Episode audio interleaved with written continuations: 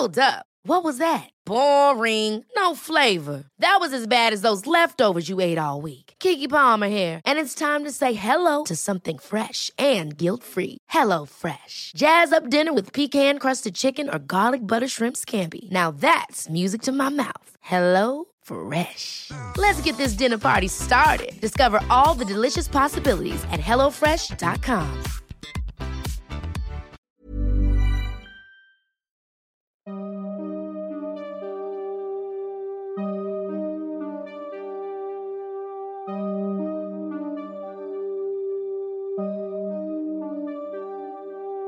Durante los siguientes minutos escucharás historias que podrían quitarte el sueño.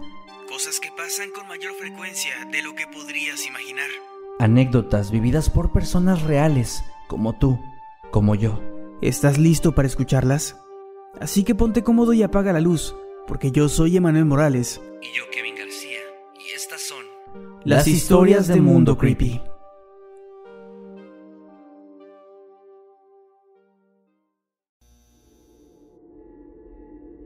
En el lugar donde nací existía una extraña tradición de Halloween. Cada año los padres de familia llevaban a todos los niños del pueblo a pedir dulces a través de las calles y al finalizar, justo antes de llevarlos de vuelta a sus hogares, todos se reunían en la plaza principal, esperando la llegada del hombre de jengibre. Normalmente se trataba de una espera muy breve, y todos los niños se emocionaban al momento de escuchar el rugido a la distancia, que posteriormente era acompañado por luces, revelando así el vehículo causante del sonido, un gran camión repleto de hombres cubiertos de pies a cabeza. Entre todos ellos había uno que destacaba, un tipo que tenía un traje elegante y no portaba ningún tipo de artefacto en sus manos más que el maletín rojo que contenía al pequeño hombre de jengibre. Los pobladores se emocionaban, era un suceso que habían anticipado todo el año y rápidamente mostraban el pequeño trozo de papel que recibieron en su correo 50 semanas atrás, el cual mostraba un número único e irrepetible que los identificaba para los hombres en el camión. Finalmente, el maletín era abierto y el ganador era revelado gracias a que el muñeco poseía una inscripción con el número seleccionado. Recibía la galleta decorada con colores hermosos y vibrantes, y era su tarea salvaguardarla hasta Navidad, momento en el que volverían para llevarse a esa persona a un lugar que solo era conocido como el otro valle. Nadie que haya ido ahí regresó. Pero a diferencia de lo que cualquiera podría pensar, esto no era visto como algo negativo. No, pues a cambio de que una persona cada año recibiera este muñeco de jengibre, mi pueblo recibía comida, agua, seguridad y un bienestar increíble durante todos los demás días. Crecí en ese lugar, sí, pero mis padres no.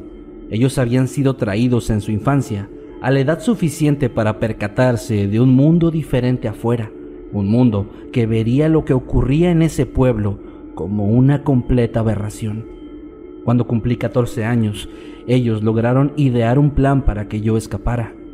Me fui durante la noche y logré llegar a otro lugar, una ciudad en la que tuve que camuflarme y guardar silencio, pues mis papás me habían dejado claro que si yo intentaba hablar con las autoridades, las personas de ese pueblo me iban a terminar encontrando. Estoy dejando este escrito detrás, a pesar de que no sé cómo se llamaba ese lugar. No existe ningún mapa que yo haya visto y no sé cómo o quiénes estaban detrás de todo esto. Lo único que sé es que mi tiempo se acabó, porque el día de hoy, 31 de octubre, encontré en el buzón de mi hogar una pequeña caja roja que contenía un hombre de jengibre con mi nombre grabado en él.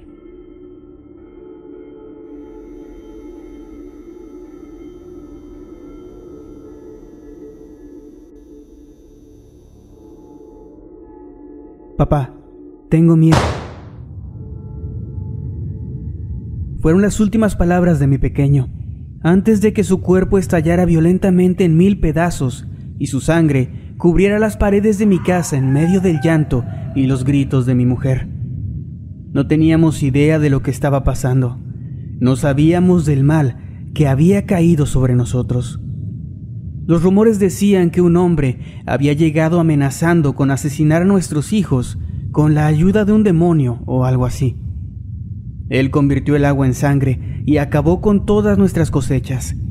Pero esta noche fue la peor, pues una sombra se posó sobre nuestras casas y los bebés de todo el pueblo perecieron violentamente. Mi hijo tenía tan solo cuatro años cuando esa cosa acabó con su vida. Su único crimen, ser mi primogénito.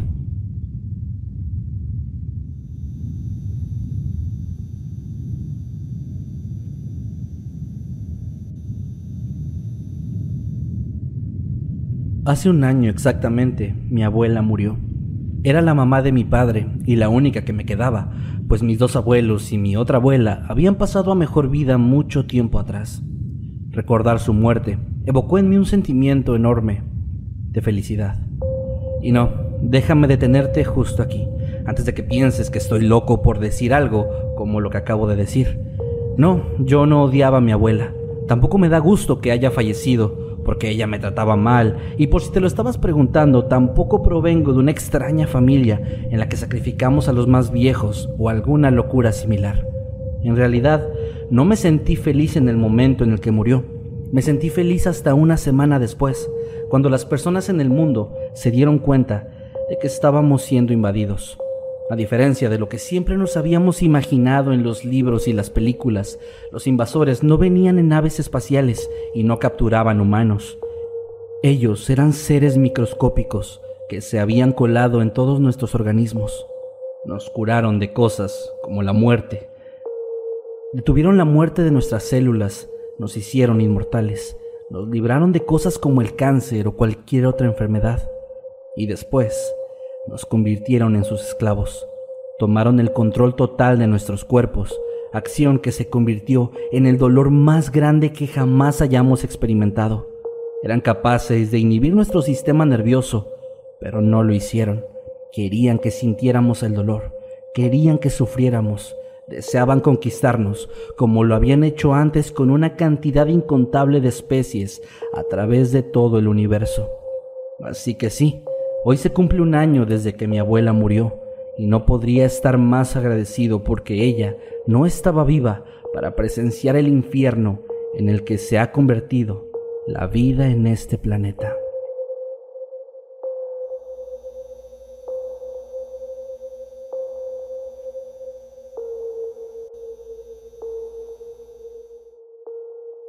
Crecí en una granja cerca de las montañas de sal. Mi padre era un hombre alcohólico, violento y muy ambicioso. En 1968, cuando yo tenía siete años, un hombre muy elegante tocó a la puerta de nuestra granja. Mi padre, con su escopeta cargada, le preguntó qué demonios quería, pero el desconocido, lejos de asustarse, le ofreció un trato. Le dijo que bajo nuestra granja había algo sumamente valioso para él y que si mi padre le ayudaba a encontrarlo, le daría toda la riqueza que quisiera. El objeto en cuestión era una simple cámara fotográfica, la cual, en teoría, debería estar enterrada en algún punto aleatorio de nuestra propiedad. Mi padre, sin pensarlo mucho, aceptó el trato y se lo contó a mi madre y al resto de la familia. Algún millonario loco había llegado, ofreciéndole mucho dinero a cambio de encontrar una baratija enterrada en el jardín. Esa misma noche, papá empezó a cavar agujeros por todo el patio, con la esperanza de encontrar aquello que sin duda alguna lo sacaría de su miseria. Cavó y cavó por días y noches enteros. Dejó de comer y solo dormía intermitentemente para recuperar un poco de energía y volver a cavar. Y así, al décimo día, encontró algo. Efectivamente, se trataba de una vieja cámara instantánea que sorprendentemente aún parecía funcionar. Mi padre, lleno de alegría, nos llamó a todos a gritos y nos anunció la buena noticia. Yo me puse muy contento y le pregunté a mi papá si creía que aquel hombre realmente le daría mucho dinero por esa vieja cámara. A lo que mi padre, después de guardar silencio unos segundos, dijo, Creo que si está dispuesto a pagar mucho por ella, es porque seguramente esta cosa vale mucho más. Sería un tonto si llamo a ese sujeto. La venderé yo mismo y sé que así tendré muchas más ganancias y todas serán para mí. Diciendo esto, le limpió el lente a la cámara y me la entregó. Tómale una fotografía a tu padre en este momento de gloria, dijo, y yo obedecí. Mi padre sonrió y yo tomé la fotografía. El sonido del obturador resonó en mis oídos y el flash me cegó por un momento. Y para cuando volví a abrir los ojos, mi padre ya no estaba. Mamá, mis hermanos y yo buscamos por todas partes, pero no lo encontramos en ningún lado. Simplemente se había desvanecido, había desaparecido. Esa noche aquel hombre elegante tocó a la puerta. Mientras mis hermanos y yo llorábamos por la desaparición de mi padre, ese sujeto habló con mamá.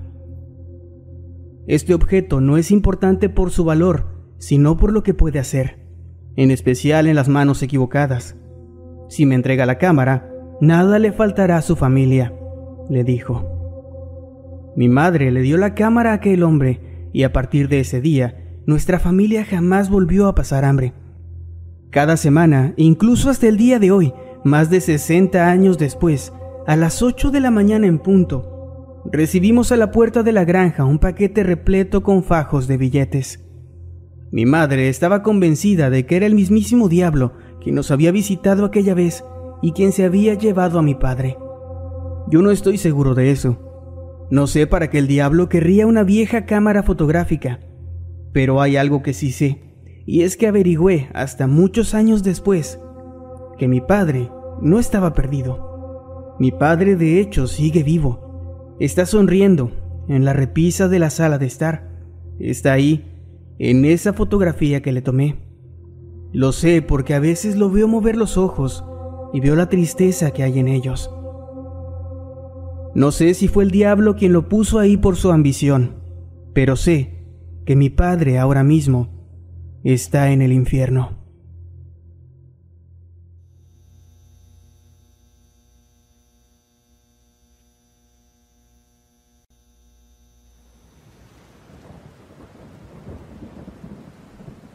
Laura revisó por quinta o sexta vez que la puerta principal de su apartamento estuviera bajo llave.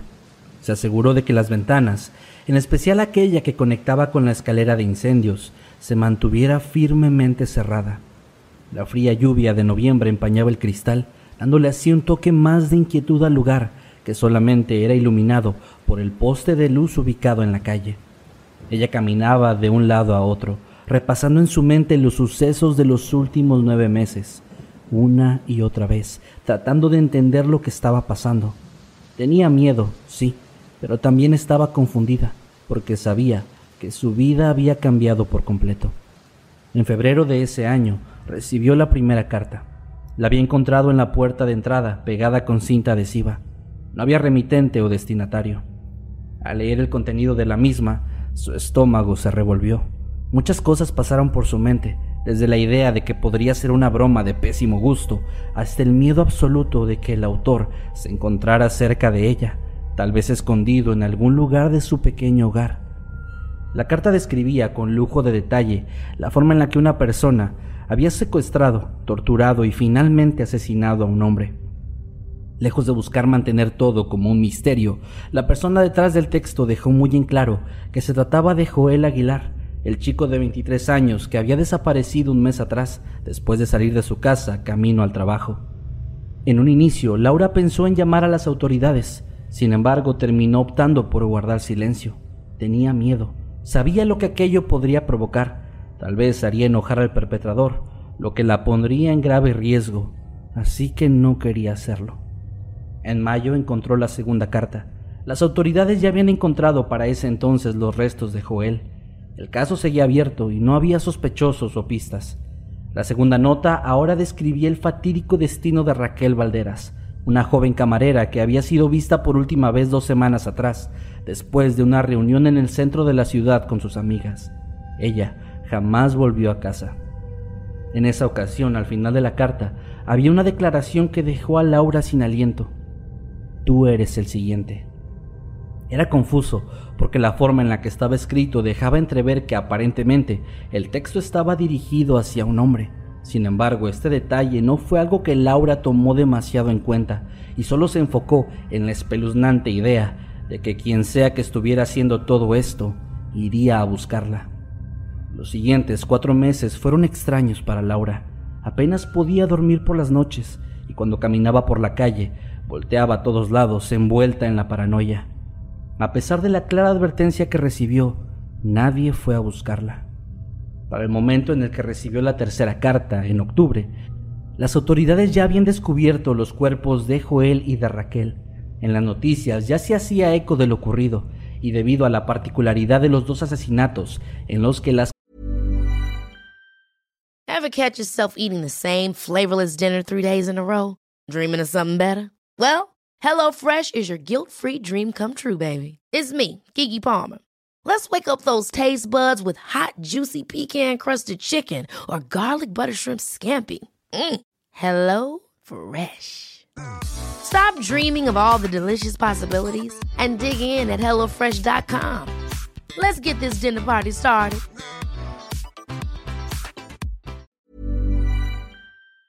Cabezas de las víctimas habían sido removidas y permanecían desaparecidas, no tardaron mucho en asignarle un sobrenombre a este supuesto asesino, al cual llamaron el decapitador. La carta número 3 seguía el mismo patrón que las anteriores. La víctima era Carlos Olvera, un hombre de 65 años que había trabajado toda su vida en la universidad de la ciudad y que estaba a punto de jubilarse cuando desapareció en su hogar. La firma se repetía. Eres el siguiente. Un mes y medio después, encontraron su cuerpo. Laura ya había entendido todo. Para este punto las coincidencias eran demasiado grandes y el mensaje le parecía claro.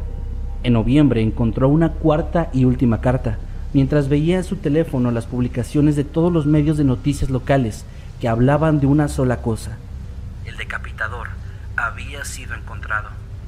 Junto a la carta, en la que no había nada más que el mismo mensaje de antes, había una caja una caja que contenía una lista de nombres junto a una serie de acusaciones horribles que iban desde violaciones hasta asesinatos. También encontró dentro un hacha ensangrentada. Laura ya sabía lo que iba a pasar después. Lo intuyó por primera vez cuando Joel, el hombre que había abusado sexualmente de ella en la preparatoria, había sido asesinado. Sus sospechas aumentaron cuando se enteró sobre lo que le pasó a Raquel la chica que acusó a su familia de un fraude que jamás existió, llevándolos así a la ruina.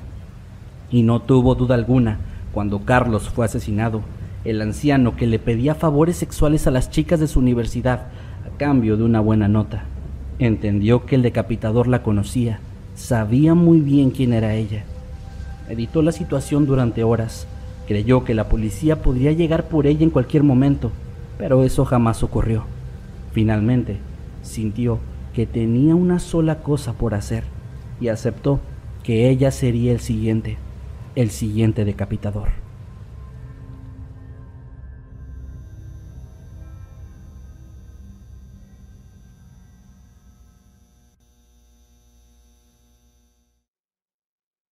Albert tenía ocho años cuando se dio cuenta de que no era como los demás niños.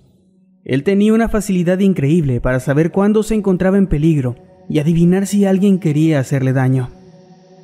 Albert tenía 11 años cuando descubrió que su familia no era en realidad su familia. A través de un sueño pudo recordar cómo era el aspecto de sus verdaderos padres. Pudo darse cuenta de que definitivamente no eran humanos, ni él tampoco. Albert tenía 14 años cuando comenzó a adentrarse cada vez más en las artes oscuras. Ávido de conocimiento y de contactar con su verdadera familia, harto de la hipocresía humana y de ese cascarón de carne y huesos en el que lo habían puesto. Albert tenía 17 años cuando decidió liberarse por fin de sus ataduras. Dibujó un círculo de sal en el suelo, encendió algunas velas y realizó un conjuro que en teoría debería permitirle ver la verdadera forma de su supuesta familia.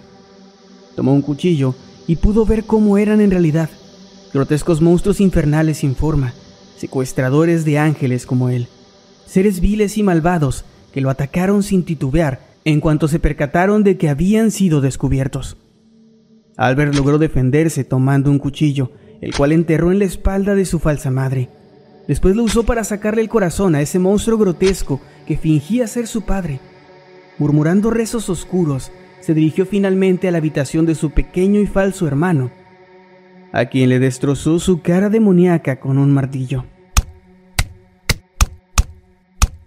Albert tenía 17 años cuando fue capturado por la policía y confinado en un hospital mental donde lo pusieron bajo tratamiento psiquiátrico. Albert tenía 17 años cuando el medicamento hizo efecto y se dio cuenta de lo que acababa de hacer.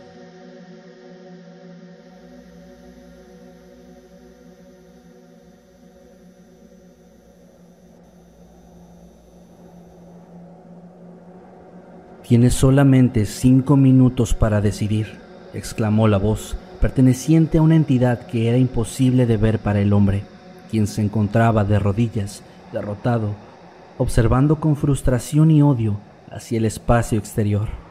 A su alrededor, el viento soplaba con una velocidad que le lastimaba la piel. Sin importar hacia dónde viera, lo único que adornaba el panorama eran los restos de lo que alguna vez fue un próspero planeta lleno de vida. El hombre no sabía qué hacer. La criatura cósmica frente a él había intentado hacer una especie de trato. Eres el último ser humano. Felicidades. Tienes el privilegio de ser el que decida el destino de la humanidad. Puedo hacer que todo vuelva como estaba antes de mi llegada. Puedo hacer que ustedes comiencen de nuevo. Borrar la pizarra, tener otra oportunidad. Tú eventualmente nacerás, crecerás y vivirás tu vida, pero mi arribo aquí será inevitable. Al menos tendrás la oportunidad de ver a tu familia otra vez. El hombre había preguntado cuál era su otra opción, con una curiosidad genuina que no parecía calzar con la situación desesperada en la que se encontraba. Bueno, la otra opción es que todo termine aquí y ahora. Podrás aprender lo que hay después de la muerte, Sabrás si el paraíso que te prometieron es real o no, y la humanidad habrá llegado a su fin. Tienes cinco minutos para decidir. ¿Qué era lo que debía hacer? ¿Darles otra oportunidad a los humanos? ¿Descansar y tener la posibilidad de ir al paraíso junto a sus seres queridos? Ninguna de las dos opciones parecía ser la mejor. Ni siquiera sabía si la palabra de la criatura que destruyó todo y a todos los que conocía y amaba podía ser de fiar. Sin embargo, lo único que podía hacer en ese momento era responder. El tiempo se agotaba. Bien, ya he decidido, dijo, observando al cielo, intentando hacer contacto visual con algo, sin éxito. Quiero que todo vuelva a como era antes. Aunque le era imposible ver algo, en los segundos de silencio posteriores a su respuesta, el hombre logró percibir algo que le parecía decepción, decepción por parte de aquella entidad imponente. El silencio se rompió al final, cuando el ser dijo sus últimas palabras antes de que una luz destellante cubriera todo. Trillones de años y nunca eligen morir. Los humanos sí que son fascinantes. El hombre entonces despertó en medio de la nada, rodeado de árboles, animales y plantas. No sabía dónde estaba y no tenía ningún recuerdo. De pronto, una voz se hizo presente, una voz que le resultaba extrañamente familiar, una voz que dijo, De todo árbol del huerto podrás comer, mas del árbol de la ciencia del bien y del mal no comerás.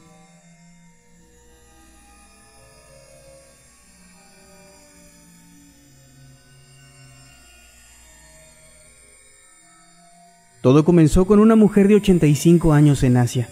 Una tarde de abril, ella se quejó de tener una sed incontrolable. Lo más extraño fue que sin importar cuánta agua bebiera, su sed solo seguía aumentando. En solo cuestión de horas, toda su familia comenzó a sufrir del mismo mal.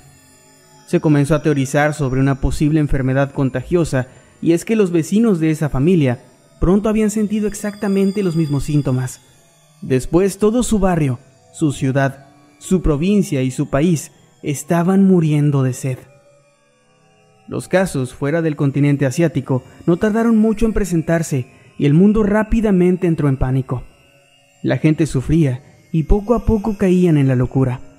Algunos optaron por pegarse un tiro en la cabeza o saltar desde algún puente antes de seguir aguantando esa sed incontrolable que nada podía saciar. Yo me refugié en el sótano de mi casa junto a mi familia saliendo únicamente para conseguir provisiones y tratando de evitar en lo más posible el contacto con otras personas. Esto funcionó por un par de semanas, pero mientras en las noticias se hablaba del caos y del inminente fin de la humanidad, comencé a sentir sed.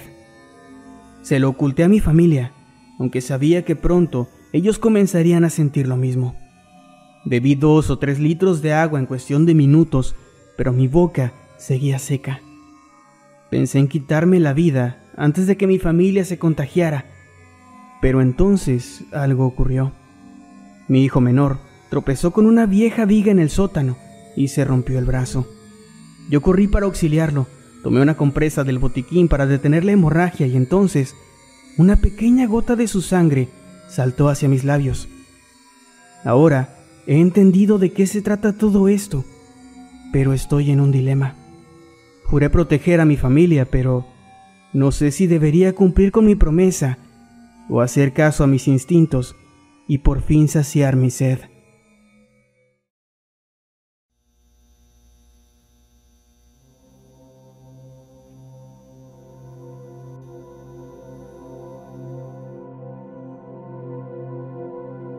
Amanece otra vez, pero en estas montañas el sol no aparece. Solo puede verse un velo de nubes que cubren todo el cielo, filtrando lo mínimo de luz posible. Sé que está amaneciendo porque estoy intacto de nuevo. No tengo ninguna herida o golpe más que los rasguños y la irritación que me producen estas malditas cadenas en mis tobillos y en mis muñecas que me prohíben bajar de esta roca. A pesar de que estoy sano, estoy cansado y me siento agotado.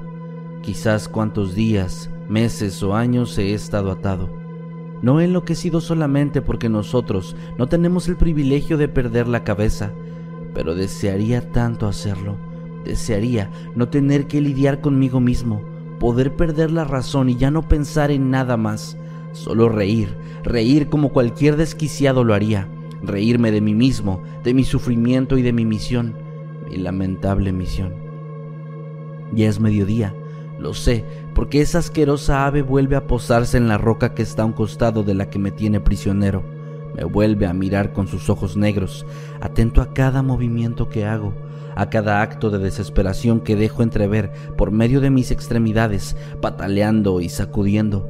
Me agito bruscamente mientras grito y maldigo a mi cruel verdugo. Intento escupirle, pero no alcanza ni a sus delgadas patas mientras esa cosa se queda inmóvil, inerte, esperando a que se me vaya el aliento por el cansancio. Como quisiera tenerte más cerca, agarrarte del cuello y retorcerlo, poder hundir tus asquerosos ojos con mis dedos y explotarlos. Acércate, acércate y déjame hacerte trizas con mis dientes. Pero es inútil. Mis gritos pasan sobre él. No se asusta, ni siquiera se alarma. Él solo espera. Espera mientras me mira, con sus horribles ojos negros que lo consumen todo. Llega el atardecer y no puedo más. Estoy agotado por mis movimientos y mis gritos. Dejo caer mi cabeza que aún cuelga de mi cuello, pero que ya no tiene fuerzas para levantarse de nuevo. Miro mis pies rendido a mi amargo destino. ¿Valió la pena? ¿Valió la pena mi osadía de seguir lo que mi corazón consideraba lo que era correcto, lo justo? Tengo que creer que sí. Tengo que aferrarme a la idea de que mi voluntad desafiante ayudó a quienes lo necesitaban. Es el momento. Cierro los ojos con fuerza mientras escucho cómo ese pájaro infernal se acerca volando. Se aferra a mi abdomen y empieza a picotearlo. Siento cómo lentamente va abriendo mi piel, como roza la carne viva y los nervios. Empiezo a gritar, grito con todas mis fuerzas mientras siento cómo escurre la sangre hasta mis rodillas. Mi verdugo ya ha llegado a mis órganos, moviendo y rasgando hasta encontrar el alimento prometido. El dolor es insoportable. De mis labios sale disparada saliva con sangre mientras hago retumbar la montaña con mis gritos. Finalmente lo encuentra, mi hígado, su alimento predilecto. Esto por lo que estuvo esperando todo el día y lo devora con un apetito insaciable. Caigo rendido todo es oscuridad ahora. Amanece otra vez. Nuevamente estoy intacto, sin rasguños salvo los de mis muñecas y mis tobillos. Me siento cansado, pero todo lo que puedo hacer es esperar, esperar a que vuelva mi cruel verdugo, se pose en su roca y se quede ahí observándome con sus negros ojos que lo consumen todo.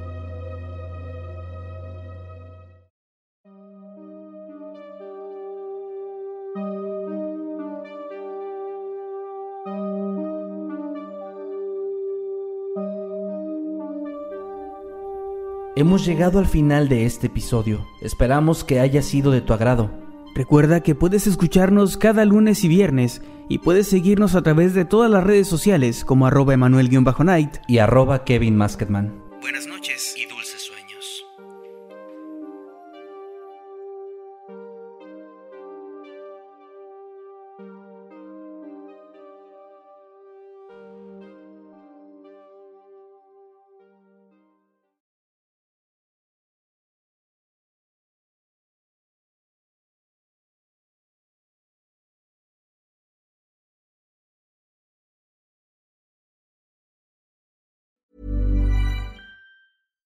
If you're looking for plump lips that last, you need to know about Juvederm lip fillers. With Juvederm Volbella XC and Juvederm Ultra XC, your lip look, whether it's subtle or bold, can last up to one full year with optimal treatment and no additional maintenance. Find a licensed specialist and see if it's right for you at juvederm.com today. That's J U V E D E R M.com. Add fullness to lips in adults over 21 with Juvederm Volbella XC or Juvederm Ultra XC. Do not use if you have severe allergies or a history of severe allergic reactions, or if you're allergic to lidocaine or the proteins used in Juvederm. Tell your doctor if you have a history of scarring or taking medicines that decrease the body's immune response or that can prolong bleeding. Common side effects include injection site redness, swelling, pain, tenderness, firmness, lumps, bumps, bruising, discoloration, or itching. As with all fillers, there's a rare risk of unintentional injection into a blood vessel, which can cause vision abnormalities,